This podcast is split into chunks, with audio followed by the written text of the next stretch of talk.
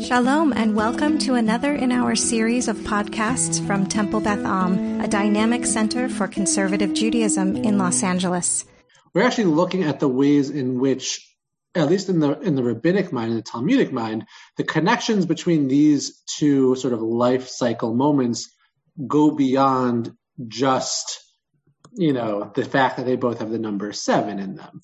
Um, in fact, in the Talmud, there's a whole conversation about um, the the seven days of blessing. You know, they said, um, you know, you, you need a minyan for the Birkat Chatanim, the, the Sheva Brachot, the, um, you know, for each of the seven days after the wedding. And similarly, you need a minyan for Birkat Avelim, the blessing of the mourners, which is not the mourners' Kaddish.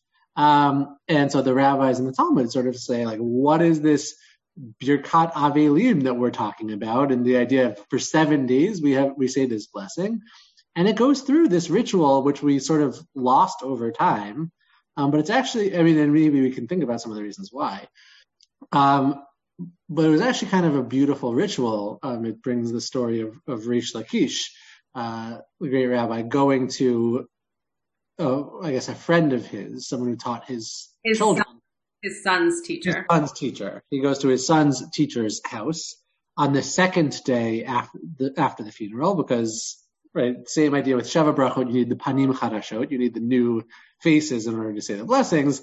There's a similar idea I guess with Shiva that they would only say this if there were new people in the house. And he started reciting this this set of blessings that were kind of parallel to the Sheva Brachot, but they were all about mourning. You know, instead of being about celebration and un- unification of a husband and wife, it was all about God who comforts the mourners and revives the dead, um, and you know takes care of uh, you know similar things takes takes care of the community's needs and so forth. Um, and I think it's actually sort of this beautiful parallelism that exists in Jewish tradition, in which we see in these episodes, right? We're sort of simultaneously dealing in in grief and in joy, in minyan, sorry, in, in Shiva and in Sheva brachot. Um, and that started last episode and continued in this episode. But I think even in the Jewish tradition, it's stronger than that. There's really this like, they're almost, you know, mirror images of one another, these two processes. Of in the same way that there's sort of at a funeral is this like incredibly sad experience. And then there's a transition gradually from, you know, the, the incredible sadness of the funeral to the Shiva, which is still very sad, but, you know, you're beginning to sort of uh, get accustomed to this new way of living, you know, then into the, into the Shloshim and then into the full year there's actually the same thing when it comes to, to weddings, that there's sort of this, the wedding, there's the celebration, and then there's the, the Sheva Bracha, the seven days of, of feasting, as it were, and kind of getting used to this new way of living. Um, and then into, uh, you know, into the, the whole first year has its sort of its own special significance. Um, so I think the episode is sort of playing on that in a really interesting, interesting way. Um, that you know, sort of touching on this Talmudic connection between um, you know, one thing I was thinking about is the way, like, why it is that we've changed the the nature of Shiva so much. And I think we'll we'll mostly be talking about Shiva today, though if people want to talk about Shiva, we can as well. Um, but when we were reading the stories earlier of Rish Lakish going to this person's house and saying all these blessings, saying like, I can't imagine someone's like making someone making a more recite all of these blessings of gratitude for God who, you know, comforts the mourners and so forth, especially in this case with uh, someone who had lost a child. It was like, you know, uh, like saying Baruch Dayan, Dayan Hamet, like blesses the true judge, is hard enough for people. Um, and in the, you know, as much as we've sort of held on to the those rituals as described in those blessings as described for the wedding and thinking about the ways that God is really present in that experience, um, we've like kind of removed the theodicy piece when it comes to death in certain ways that like the idea of blessing God, we're supposed to bless God for the good and for the bad, but it's much harder to bless God for the bad. Um, and I think that, you know, might play into why Shiva just becomes such an awkward experience and like what do you say, which is so much of a topic of this episode. Rabbi Schatz, do you want to add to that? I just feel like we all have to like take a deep breath. That was such a deep soliloquy you just had. Um, long soliloquy. Uh, uh, um, I think that one, of like, based on this episode, the the way that Rai Pernick and I got to this topic was because one of the main moments that that kind of starts off the episode and then comes back at the end of the episode is in this time of real joy, are we even allowed to go to our very good friend's home for Shiva? And I thought I knew the answer, and I was glad that I was right at the end of the episode. It's always good when, you know, actors who know nothing about halacha can verify the halacha that you learned in rabbinical school. Um, and, uh, and it's, it is an interesting thing to think about that if you're in your own week of Sheva Brachot, and I just want to make sure that this is clear because I'm not sure that it is for everybody. Sheva Brachot are not just what you say under the chuppah, um, with usually beautiful singing and and um, sometimes even people. I was talking about this to the other Rabbi Pernick, uh, that sometimes even other people will bring up, you know, beautiful interpretations or translations or whatever as a way of giving an honor to the couple. Um, but that there's also this week that follows the wedding, that follows the chuppah, called Sheva Brachot, and you're supposed to have new people come, and usually there's a way of coordinating so that you do have new people in your home every week, uh, every day, sorry, uh, throughout the week, and you say the Sheva Brachot at the end, just like you would at the end of um, the Suda Mitzvah of a wedding. So anyway, all of that being said, it's interesting that instead of having people over to their home that evening, they go to a shiva home, right? That that there's really a, a, very a very distinct difference there of what they should be doing versus what they end up doing. Um, and so I I agree with like the the weightiness of imagining that as a moment in your life, but also being able to just think about how we show up for people, even if it's not even if it's not the way that we expect to be behaving after our wedding, that if something were to be bothering or occurring in our friends' lives, um, that hopefully we would try to show up for them and, and be there in a way that would be uh, supportive of them and put our own piece aside. The only thing I was going to mention about um, the God piece, which, which was much deeper than I had originally thought about this topic, um, is that for for people sometimes kaddish is also difficult right? Because kaddish are these words that are that have nothing to do with mourning and nothing to do with the grief you're feeling and the anger you might feel towards god. And all of a sudden you're saying wow god you are so great. Thank you so much. I actually as a practice try to not say baruch dayan amet because i it is a hard thing to hear and it is a hard thing to say. Um, and I think that that is brought up a little bit in this episode as well with the longer sentence of Hamakom Yenachem. Uh, and just the ways in which we try to choreograph moments of grief uh, to make it easier on the mourner, but also, as Rabbi Pernick was just saying, like less awkward for the person who's supposed to be giving that comfort and support. Um, so those are the three things I want to add. Anyone have any thoughts about those moments in the yeah, Rebecca or Leonard? Um, yeah, I have kind of the the flip side, uh, a pseudo hypothetical question. Um, um, my cousin was getting married in Minneapolis, and we came for the wedding, and I was supposed to recite one of the Sheva Brachot at the wedding ceremony and my mother passed away the day before. So instead of going to the wedding on Sunday morning, we got on a flight from Minneapolis back to LA um, because my mother had passed away. So I didn't end up going to the wedding, but would it have been appropriate for me to go to the wedding, not the reception, but the wedding, let alone say a Sheva Brachot?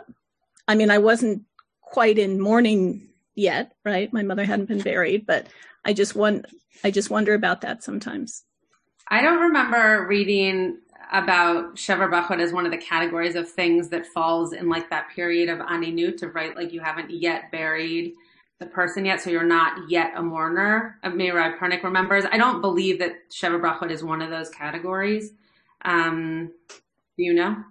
Yeah, that's what I mean. Um, so I just wanted to see your answer. See Yeah, yeah, go ahead. Um, well, so actually, it's interesting. One of the so what you did is the correct thing to do in that case. Um, you know, the idea is that once you know if a parent passes away, sort of like we're seeing with Nachi. Nachi's trying to like in the last episode avoid the situation because he's just like if I don't you know if I turn my phone off and don't hear anything about my mom, I could take part in the simcha and just like you know and eventually it becomes impossible.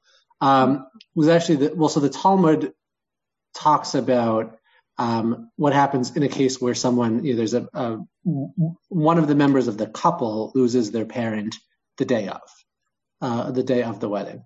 Um, so it says, you know, in the case where like everything is all prepared, everything is all ready, and, and then one of the parents of one of the, you know, the members of the couple passes away, what do they do? And it says there, and it's actually, I mean, it's an interesting idea, and I, I guess kind of what makes the most sense. Um, it says, you know, they actually they remove the the person who away, they remove the body to somewhere else.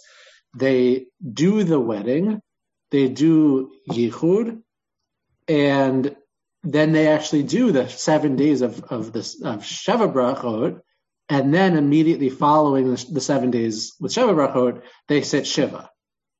But during that period, they're not together at night. The couple isn't. Um, they sleep separately, and that was actually it's the same part of the Talmud that we that talks a lot. You know, we spoke last week about chupat nida. What happens when one, when the bride is in nida, and it's actually the same. That's that conversation from last week was a sort of addendum to this conversation about um, what happens if one of them is in mourning. Um, so, yeah. So I mean, for one of you know it's one of the members of the couple who loses a parent, then it's a much more complicated thing because you actually are sort of like involved in this, in, you know, in the wedding. Um, if you're someone who's reciting a blessing or you're an aide or a witness or something like that, I think what you did is the correct thing to do. Just you know, something where where if you're if you're the bride, you can't replace yourself. Um, but if you're another role in the wedding, you can find a replacement, and I think you know that's the the appropriate thing to do.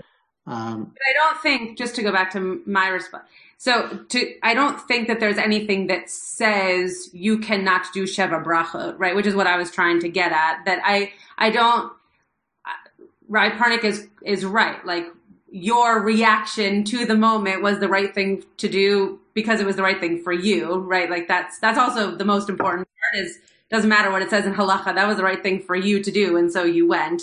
Um, but I but I don't believe that there is there are categories of things that you are not supposed to do or you are supposed to do in that kind of limbo period between person dying and person being buried. And I don't believe that Sheva Brachot is mentioned as one of those things. And so you you would make that judgment call based on how you felt about being there, knowing that your mother had passed and and not, you know, having yet buried her, but making sure that you could get everything you needed together and and all of that before before that happened. but I mean, you don't recite blessings during when you're in Aninut. So I know, but, that, but that's what I was saying. Like, I don't know that that that Sheva Brachot because if she wasn't, no, I know it's a blessing, but is it, it is it in that same kind of category of blessing? It's not a blessing that you would be saying. It's not like you're saying on behalf of the co- community and not for right, yourself. exactly, exactly. still- And I yeah, just- that's still- I don't know. Okay, I see a couple hands. So I think Denise's hand was up first. So maybe Denise and then Renee. so um so my father passed away on Hanukkah, but it was also Christmas Eve. So I ended up being like in that in between zone for several days because then it was like Christmas Eve, then it was Christmas, then it was Shabbat, and it was December, and it was whatever. So there was like several days. So I got to really know those rules about the in between zone. Um, and it was like, and so I w- we weren't supposed to do any positive mitzvahs, is what they told me. So like I couldn't light the Hanukkah candles. I couldn't say Hallel when it was Rosh Chodesh. Couldn't say any blessings over food. Um, and it was kind of neat actually because it made me like it made me feel very close to God because I was aware of being so thankful all over the place and not being able to say anything. And if I was able to just, you know, say a bracha and keep going. I wouldn't have noticed at all. So, so it was kind of an interesting experience. It's very interesting. Yeah. Um, yeah, I was looking, I, you know, we have a, a WhatsApp group for uh, questions to my Rosh HaYeshiva, the head of rabbinical school. And someone just asked one the other day, um, talking about, you know, someone whose family member is getting buried in a military cemetery. And, you know, the, they passed away two days ago and the funeral is scheduled for like three weeks from now. Um, oh And, and that was the question is like, what do you do with Aninut? Like, are they just an onen for like weeks? And they said there's no way of changing it. That's like the way they schedule these at the military cemeteries. Um, so yeah, I mean that comes up, and you you know usually it's not for for so long, but uh, you know I think the way you're describing feeling it is a really interesting thing that you, you know, actually provided a you know avenue for connection. Yeah. with COVID, I don't know about in Louisiana, but in California, um, it's the way that a lot of burials are happening here too. That people can wait uh, up to three weeks to be mm-hmm. have their, their um, loved one buried. The the Jewish cemeteries are a little bit more careful in terms of trying to get it earlier than that. But I know people who have been buried two weeks after they've died, and that's really it's a really hard period of time. But as you're saying you know, knowing what it is that you can also let go of during that time is at time it is comforting, right? It's mm-hmm. is helpful. Um, okay, Renee and someone else I think had their hand up, but Renee. So I was wondering if it, if what you were saying in terms of them, whether the Chassan Kala going to the Shiva, if it could have been, if it's, if it's a situation like where, um, you know, like when people have to go to a simcha and it's during like shloshim or even during the year, that there are arrangements that oh. are made where they work at the simcha as opposed to so they're not coming as an actual guest but they do work so if they had gone to the shiva and let's say prepared a meal or served them a meal while they were there at the shiva would that have been um, more acceptable or did it does it not or what is what they did okay anyway what they did is okay anyway but an interesting question. I don't know if it goes that uh, like you're talking about the opposite situation, right? Where like Nati was then going, like the the mourner is doing something joyous rather than the mm. opposite. Right, right, right. Situation going to something sad. Um, I don't think about that. I mean, they did what they did was fine, but I would have to I would have to think about if it would could also go the reverse. That someone who's right, celebrating because, shouldn't go to a Shiva. Yeah, where they were supposed to be, like you said, in the week of Shiva Brachot and, and doing something happy, and they obviously couldn't or chose not to because they wanted to support their friend also. Right. Yeah. Yeah, that's an interesting point. I also I loved the idea that the episode was called Panim Chadashot, which means new faces, which in the Gemara that Rai Pernick was referring to, which I know not everybody learned with him, um, they talk about Panim Chadashot both for Shiva and for uh, Shiva Brachot, it's like Shloshim. SHs. It's really very difficult. Um, and and it's interesting that those new faces are used for different types of moments in both places, right? That you need to have that community around you. You can't have your same cadre of friends show up for you every single night. You need to have other people take responsibility of showing you that support and showing you that comfort in both ways, right? Both for the very happy, joyous moments and also for the moments that are that are harder to be present for. Norm. Just one quick point. One quick point before we get to Norm, because I, I just looked at the uh, that you know the WhatsApp thing about the aninut, and there was like actually a lot of comments on it because everyone's dealing with it. Um, and they basically said that you know the Rav Linzer said there you know there is a middle state where if you've already done everything you can do for the funeral, then you're not an onen anymore you sort of leave the status of aninut, um, but you're also you haven't begun avelut. You don't begin mourning until the funeral. So there's sort of this limbo state where you can say blessings, you can daven, you can't sit shiva. So it's like that. Yeah, it's like really complicated middle ground. You go back to your normal human state rather than being an onen or being. you're just in this weird middle, yeah, like regular human state because you're not an onen and you're not an avel. So it's like, yeah. Um, okay, Norm. Um, I had two questions. One is, you said something about there there would be a period when they wouldn't be sleeping together, and it seems to me that during the Sheva Brachos period, if at least if the bride was a virgin, she then would be they would then not be sleeping together for the whole week, which is part of the reason that there is Sheva Brachos. They do celebrating every night instead of um, Instead of intercourse, Because Right, she would have bled. I've got to be presumably. explicit. So, so here's the this is the Gemara in Ketubot. Um, it says, right, if one's bread was baked and his animal slaughtered and his wine diluted and he placed water on the meat, meaning he's done all of the preparations for the wedding, and the father of the groom or the mother of the bride died, one moves the corpse into a room, and the bride and groom are ushered to the wedding canopy, to the chuppah, and they're married. The groom then engages in uh, intercourse with the bride to fulfill the mitzvah, and he then withdraws from his wife's wife, and the corpse is buried and they then observe the seven days of the wedding feast, and thereafter observe seven days of mourning. And throughout those days of feast and mourning, the groom sleeps among the men and the wife sleeps among the women, and they're not permitted to be together, alone together. And then it continues by talking about the chupatni. So it's you know there so it, it's different because in this case they actually have consummated the the marriage whereas in the case we talked about last week they haven't consummated. Here they have consummated the marriage and we were talking a little bit earlier about why is it that they you know with a regular couple who's been married for years and one of them loses a parent there's no issue they're, not supposed to sleep together but they're not forbidden from like being in the same place. Um, but in this case for that first week they're told to sleep separately. And I think it actually might be something about sort of the simcha, the joy, is also obviously the newness and the excitement around the wedding and so forth that like we say sort of you should sleep in different places after that first night so that you're not tempted to, to have sex again because you're like pseudo in mourning, even though you're also in celebration. But they did not consummate their marriage. Right, because they were a chupat nida case, right? So the reason that this comes up is because it then goes straight into, in this same part of the Gemara, it goes straight into the case that we talked about last week, which is, and here's another reason that you wouldn't sleep with your, you know, person, um, after, after the wedding. So they're using this as a way into that. Piece. Right, but it kind of normalizes their situation because if they had Yeah. consummated the marriage, they wouldn't be touching each other anyways.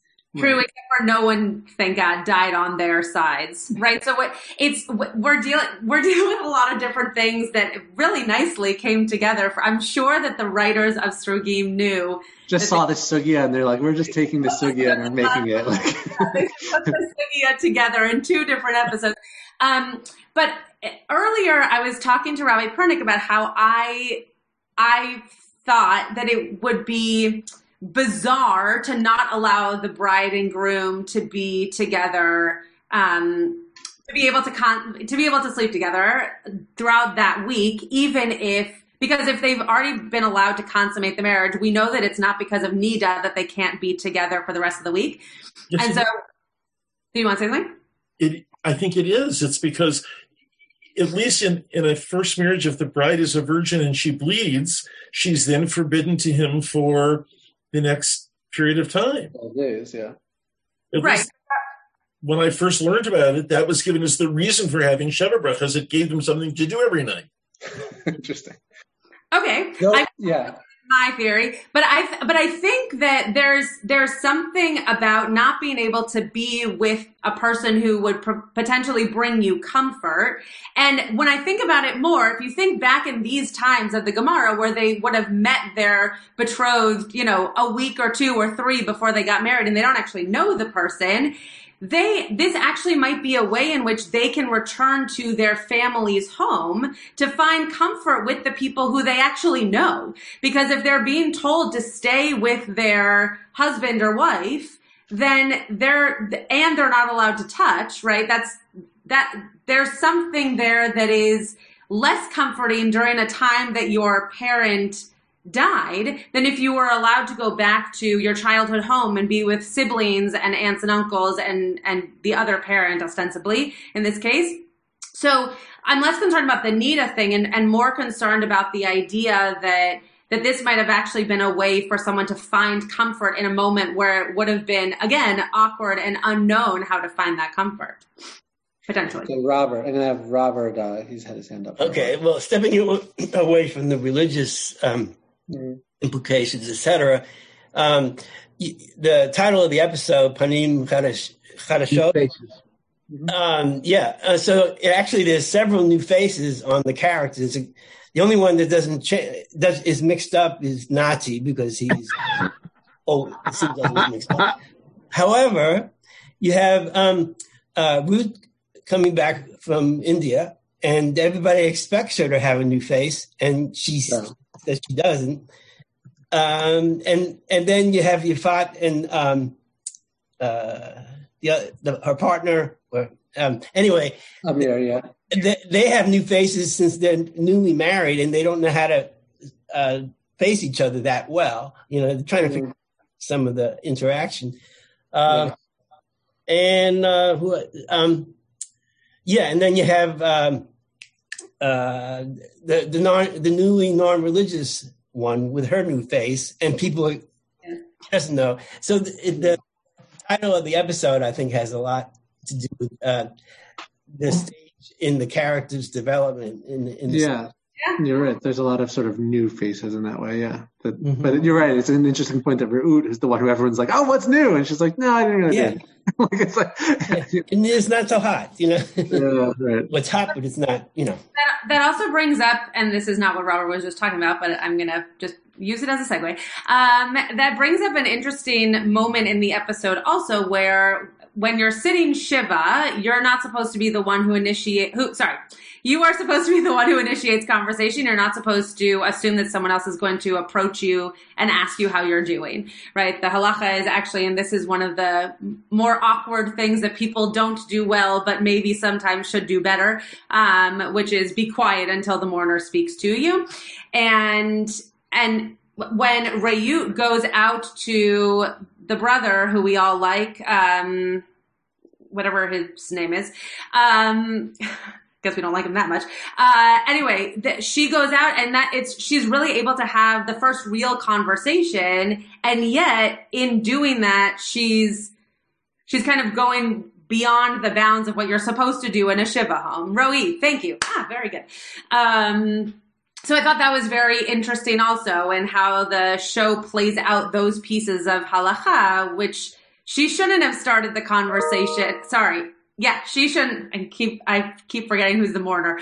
Um, in terms of like l- allowing him the space to, to bring up wanting to know about her trip or whatever. And she's the one who opens it up. Uh, and we see how that continues to play out in the episode. Um, Rebecca or Leonard, that box. Hi. Um, I, don't know. Now that we've transitioned, uh, I don't know. I, I still had to comment on what we were talking about before That was my bad. On the Newt. Um, my mother passed away uh, on the third day of Sukkot. And so she was buried during Sukkot, but I was told the mourning period didn't start until after Simchas Torah. And to me, it felt like the rabbis just got it wrong completely. That here I'm supposed to be joyous with the Torah on Simchas Torah, and then I can start mourning the next day. Yeah, totally. I mean, it's similar to what we were talking about with this idea of, you know, in that case where someone's parent dies the day of the wedding, you know, get married, have Sheva Brachot, and then mourn. Like, what happens during those seven days of quote unquote celebration? Like, that's just a weird time. And like, yes, theoretically, you're supposed to be happy. It's a, you know, Sukkot is man simchatenu, right? It's the time of our happiness, but it's not happy. Um, but you're supposed to pretend to be happy. Like you're, you know, you're totally right experientially. Um, and I think that's an experience that many people who lose a loved one on or immediately approaching a chag feel. There's like that loss and that like, yeah, you know, I mean, for people who lose a loved one right before a chag, it's a different kind of loss of like you just don't get to sit shiva. Um, so I guess with you, like at least you got to to do the morning practices. It was just delayed, but um, you know, I think the idea behind it is that they don't, you know, on the rabbi's end, in some ways, it's actually more about the community than the mourner in that case. That if during this celebratory time people are going to visit the Shiva house, it diminishes their joy, and so sort of like we're just gonna like sorry, mourner, we're going to put you on hold until we're, we community are no longer in celebratory. But, But is the that the right thing to really do? difficult. To, but is that the right thing to do? to a person you supposedly care about. So that's a good question, right? Is that the right thing to do? So that's kind of what we do, but it's uh, certainly difficult on the mourner. I, I think it's also difficult on the community members who want to mourn with that person, even if like this is halachically happy time. Like, you know, if you're feeling that loss, you're feeling that loss. So it's a tough one. There are also ways in which we get around this type of halacha, even in extreme halachic uh, movements, um, in terms of like there are certain times during the year that you're also not supposed to eulogize, right? And I've never been to a funeral where the rabbi says, "Oh, and sorry, you know, it's such and such a time on the Jewish calendar. We're not going to say a eulogy." You get around it by saying, you get around it by saying by saying that exact thing. It's, we don't say eulogies on this time, so I'm not going to eulogize, and instead I'm going to say uh, what. right.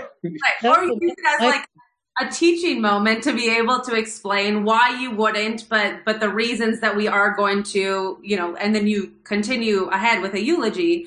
Um, and I would, I, it's a little bit of a stretch, but I would go as far as to say that right now in my community, we are saying Kaddish for exactly the same reasons, even if we're not saying anything else during a minyan that requires a minyan, right? So we're not doing the Amidah aloud. We're not saying Baruch Hu. We're not doing any of the category of things called Dvarim Shebikdusha that would need a minyan. And one of the reasons we will do Kaddish is because we believe for the same reasons that you would say a eulogy on a day where you're not supposed to, or you would come up with ways that you could comfort a mourner even if the person dies right before Yom Kippur and it and it stops short because there's a holiday coming up. That you find ways to bring comfort to the commu- to the person through the community and right now in COVID, that's allowing a person who started saying Kaddish before this time or who loses a person during this time to say the words that they would expect to say if they had lost somebody. Um, and I know that's not happening everywhere, but that's happening in our shul, and it's for for very similar reasons. Rachel or Norm. Rachel is posting something, and oh. I wanted to say that um, I, wanted to ask about that line they kept on doing at uh, hmm. at the shiva. Um, everybody were I'm very much accustomed to saying Yenachem Eschem B'Soch Shari Avilatzin Jerusalem, but there was another sentence after that. Almost everybody had it. Veloto Sifu. Veloto Sifu something. And, but you should know an end to sorrow in English. Yeah. Yeah. Veloto, it's Veloto Sifu something. I forget the third. And that was even what they were asking. Like Rue was asking, like, what's that last part of it? What's that last those last couple of words? Because you're right, a lot of people don't say it. Uh, probably most people don't say it. Um, but there is. Like, it seemed like almost everybody was saying it. I thought maybe it's an Israeli custom, but I don't know. it, it is said in Yiddish, by the way. When people in, that are that where Yiddish is their uh, natural language, and they, and then they go to a shiva like that, they do say that. What do they say in Yiddish? What do they say? Sustinish and mehr von tsuris. Oh, okay. You shouldn't know from tsuris. Hmm. See, that is going to be easier to remember. Yeah, really. it, it's also interesting that. Thank you. That the um, I tried to look it up, by the way, Norm, and I can't find it quickly, but I'll try to find it in Hebrew quickly. Um, I'll be it, able to use the Yiddish. That's fine. Oh, hmm. great. Okay. Um, I won't, so I'll look it up for me. um, but uh, the the way that every person also says hamakom, right? In for some people, that's a that's a custom that they still do, and for others, you would say it as a community facing towards the mourner, uh, and not say it individually, like as you're leaving the home. And it's interesting because Hamakom Yenachem is plural, right? So when you're talking to one person and looking at them in the face and saying these words, it's an interesting line to say when it's to that one person. I'm not going to give a drash on why it's plural. Many of you have actually heard me do that, so I'm not going to do it again. But it is an interesting practice to see that the person individually recite it um, as opposed to it being something that is said kind of communally for for the person, even if it's not a whole group. Yeah, Renee. And among the um, Israeli cohorts that I'm involved with, they just say "Shalot mitza'av." Right. Mm-hmm. And for they, they, don't even good. They don't even deal with the hamakom yenachem. Well, if you noticed, Amir didn't say hamakom yenachem. He said mina shamayim, whatever the the mm-hmm. Sephardi version, mina shamayim tinichamu or something like that. I think I forget. It's I forget how it's grammatically constructed, but may you be may tinichamu, like may you be blessed from, may you be comforted from on high, um, which is much shorter, and it's kind of it also doesn't say God, right? Mina shamayim tinichamu, may you be comforted from on high is like it's a much less awkward phrase. Um, so yeah, that's um. Oh, done. Wait, Renee, were you saying something? It sounded like you started. Oh. Okay. Um, yeah, so you're right. It's a, and then people are always like trying to make sure like they're practicing beforehand, especially people who aren't haven't been to shivas and there's like a sign there and they're practicing hamakom, you know, like it's it's like an awkward thing. And like, yeah, I actually often won't say it because like when I'm leaving a shiva because it's just it's so awkward. So you know, it's I, I, don't know. I think it's better to say something. Tinu chamu. I was close. Tinu chamu. Thank you, Dad. My. I said tinu. Yeah, that's. Your you know. pocket grammarian. Um, but Nati did not want to hear Hamakom one more time. Maybe Amir no. knew. Yeah. But also, that's Amir, Amir's custom. He's sorry, that's his custom anyway, right? So but also, like, there was something very interesting about Amir's interaction with um, Nati that no one else really picked up on, which was being there and interesting that he's he's the groom, right? So uh, had he not been there, it's possible Nati wouldn't have actually have felt as comforted by anybody who would have visited him. He was able to really open up with Amir in a different way than than anybody else who came to visit. Um, yeah. Any other? Did anybody else pick up on anything in the episode that you want to reference before yes, we? Uh, Amir and Nati have been like housemates and best yeah. friends for a long time. The series presents it as if ever since Amir's divorce, be that hmm. one year, two years, whatever, that they have shared a house together. And so it's kind of like, of course, Amir would be yeah. friend. For sure. For sure. Yeah. Uh, Denise. Um, Okay, so two things, both Nati related. Um, one was I thought was an interesting writer's choice. He works at Hadassah Hospital, and hospital. his mother is Hadassah, and you know she could be named anything. Yeah. Um, so that seemed intentional.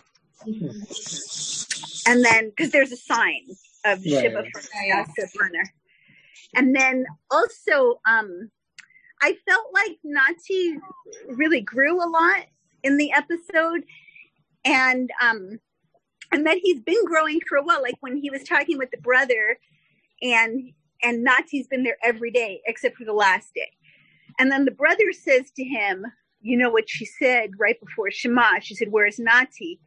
And like Nati takes it as a sting, and I took it first as a sting, but then later when he said, "I'm jealous of you," it almost felt like Nati is the one that the mother counted on, and that you know what I mean, and that like that the brother and maybe the other siblings too felt like in her eyes he was the top one and they weren't they were like all kind of second best and that that was a new awareness for Nati. So like I think he feels really guilty to tell people why he wasn't there you know, I don't know. I, I feel like Natis are people too. Like he, I think he gets a tough rap, but I think he has a lot of goodness in him. Yeah, I think even the telling telling the story is sort of like he sees the way that people are responding to his brother. I mean, and you know, you see Nati in a number of ways. You see him racing ahead with Kaddish, right? There's sort of like the ways that he's kind of like so everyone uh-huh. is volunteering for a Shabbos to take care of their dad, and he doesn't. Like there's sort of these ways but you it, it clearly is coming from a guilt place, right? I think it seems to me very clear that he's like he's feeling guilt, very guilty um, about the fact that he wasn't there primarily, and you know, he's and, also and what, the one who's been there every day. Right. He says he's he was there every single day, and the he other one's weren't. every day. So like, yeah, they could do a Shabbos here and there, and you know, Right. and maybe he just recognizes that he's spent, and like he said, he's not even there half the time. Right. Right. So, um, yeah, no, I mean, I think Very it's interesting. generous tonight. I, I Yeah. no, Go go ahead. ahead. No, no. No, I was just gonna say. I mean, I think you know, Nati's in a t- like he's feeling very he's feeling guilty for all of this. You know, I think he's lashing out because of his this feeling of guilt. And yeah, I mean, he does roll his eyes when Rory tells the story, but it's because of the fact that he wasn't there. Right? It's not like that. I mean, he's getting so annoyed by the fact that his brother's telling it, but it's because his brother has this beautiful story that he can't tell because he wasn't there. And so eventually he says, you know what? I'm just telling the story as if I was there. right? Like, yeah, sort of- but he also like he feels guilty, but you know, a more calculating person would find a way to work it in and say, "Hey, I was there, and three weeks ago she did this, and five days later she did that." Right. And he doesn't do any of that. He keeps it all in. I mm-hmm. I also think, and then I'll call on Rabbi Pernick, but I also think that what we're seeing in this episode is that different people deal with grief differently. And even within the same family, you, I have three other siblings and all of my brothers and I, each one of us deal with things very differently, including grief. And so I think what we're seeing in the, this uh, kind of new character role of Nati's is that he is recognizing the ways in which he needs to grieve, the ways in which he felt connected to his mother, and hearing other people relate to her and to relate to those moments differently is hard for him.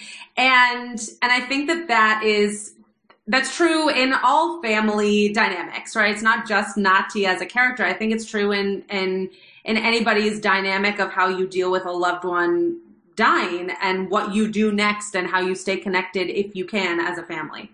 Uh, Rabbi Pernick. So, I guess two things. Um, so when my excuse me, when my dad died back in 1997, and it was very sudden. Um, so that was my first real experience with Shiva, you know, as a mourner, and I came to realize that the point of Shiva and why I, I try to encourage my people to sit as full of Shiva as possible because they have it in their heads that you're only supposed to do three days. It's kind of like, you know, it's an alternate reform halacha. It's like, no, you can do seven. It's okay. But I think the point of Shiva, which I think I saw with Nati and, and the rolling his eyes, is to get sick and tired of Shiva. Mm-hmm. And so you can't stand it. I've told this story 50 times. We've done this over and over and let's, let's get on with life already. To me, that's precisely the point. So for him, yeah, I mean, I think there's some sibling rivalry there and, you know, who knows whatever else, but everybody who comes to the mourner is hearing it fresh. Mm. And to me, that's what I always tell people. Just, you, you're getting tired of it. Good. That's, the, you know, because a lot of people, this, they want to do, well, I can only do one day Shiva. And it's like, you're not psychologically getting to the point. The, on a somewhat different note, I just wanted to add, you know, with the whole Hamakom Yenachem thing, which is always awkward, and I love the way they dealt with it. But I think also part of the reason for that is that people are very uncomfortable around death. And they don't know what to say. And I had heard this before my dad died. now I tell everybody because it happened at, at my dad, the Shiva for my dad. You know, some, oh, I'm really, you know, they, they don't know what to say. And somebody, and, and I, I'm sure other people here have had this experience. Somebody says something really, really stupid. I mean, just like really, where you just like want to look at the person and say, what do you say? Because they, they're stumbling. They just don't know what to say. And if you give people a formula, yeah. at least Just they can trust it was in God's plan. Yeah, right, exactly. Right. Yeah, no, good point. Okay, I have to hop off because I have a religious committee meeting right now. Um, but I'm gonna Rabbi Schatz is a host, so I'm just gonna hop off and um. Wait, but you, but you have to make me the host then. Yeah, okay. Wait, but is there a religious committee meeting in your Zoom? Because then we're No. gonna. No, different. Ah, see you later. I'll take this with the other Rabbi Pernick. We got it. Okay. okay, Barbara. just just to extend on what Rabbi Pernick just mentioned, yeah. which I agree with him completely. I, I had no idea about what it was going to be like to be a mourner until my father actually died. Um, having having the um, shiva lasts the seven days, and we come from in San Francisco, being conservative was really like being reformed down in LA practically. Um, but it's to extend it a little further, saying Kaddish for the year. I didn't realize until the year was up how much it had helped me to get over the loss of my father. My father was, no question, my favorite parent. He was a doctor. I followed after him in his steps. Um, he and I were able to converse my entire life better than I did with my mom, but I became really close with my mom after my dad died. And I was friendly. I was, I won't say I wasn't close with my mom, but the comparison. But I, I found that, that the extension of saying Kaddish for that year, wow, it sure did help. It, it, it extended the period of time that it takes for you to get over that, that loss because the loss of a parent or if, if you're older and I have not suffered this, a, a loss of a kid, is a horrible thing. Yeah. I, I, I, would just advise people to advise their friends if they ever come across this. It's, it's a great way to get over the loss of someone you're close to. Yeah. I've shared this a few times before, but I'll say it again. I, there are many things that I disagree with in terms of ritual practice and observance and all those things in our in our tradition. Um, many things that I have no control over, and some things that I do have control over that I just I'm not sure what the rabbis were thinking. But when it comes to death, and actually when it comes to marriage, and just the ways in which those are two moments that you don't necessarily know what you're supposed to do or where am I supposed to stand or what am I supposed to say to make sure that my person knows that I love them when I hand them that ring, right? There our rabbis created something for us, whether it's a timeline like we have with death, or it's ritual like we have with uh, with a wedding that that really do create that formula for you, like you're talking about, Barbara, that allows a person to know not only what to do, sorry, not only what to say, but what to do, and how to allow the other people around you to also know what to do and what to say. Um, my dad, uh, the first person that was very close to me who passed away was my dad's mom. And uh, I was in 10th grade, so I kind of knew what was going on, but had never lost a grandparent. Still, the, the rest of my grandparents are still alive, thank God. Um, and I remember my dad saying Kaddish for the entire year. And when we asked him why he felt like he should do that, he said that it gave him a moment every day to think of his mom. He didn't care what the words were. He didn't care that he was standing in a particular sanctuary. In fact, he found some of his least favorite communities to say Kaddish in. But it gave him a moment to think of his mom. And he used to always talk about how he would imagine his mom sitting next to God, and that was how he was able to say Kaddish. Um, and so, whatever it is for people to be able to have those moments of checking in or those moments of Shiva where you have people come to your home to surround you in a time where you just don't expect anybody to care because you're at the lowest of the lows that's when our rabbis stepped up and said, look, look what we can create for you so that you still have that around you and you have those moments. Uh, and I think that's amazing. I think that our, our tradition, our religion did a really great job there. Um, okay.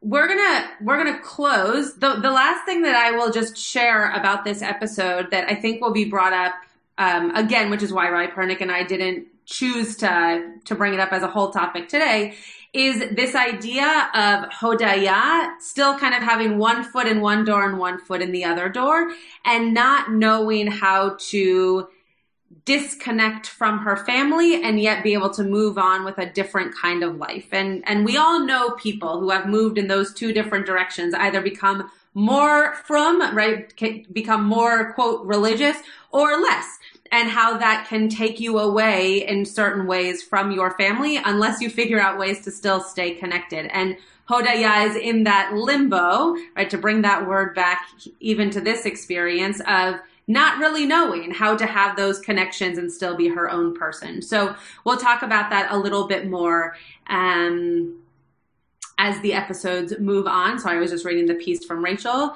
Uh, and have a great have a great night and uh, great week. You have been listening to another in our series of podcasts from Temple Beth Am, a dynamic center for conservative Judaism in Los Angeles. If you enjoy these podcasts, we invite you to write a review on the Apple Podcast site or wherever you get your podcasts. For more information about Temple Beth Am Los Angeles, go to tbala.org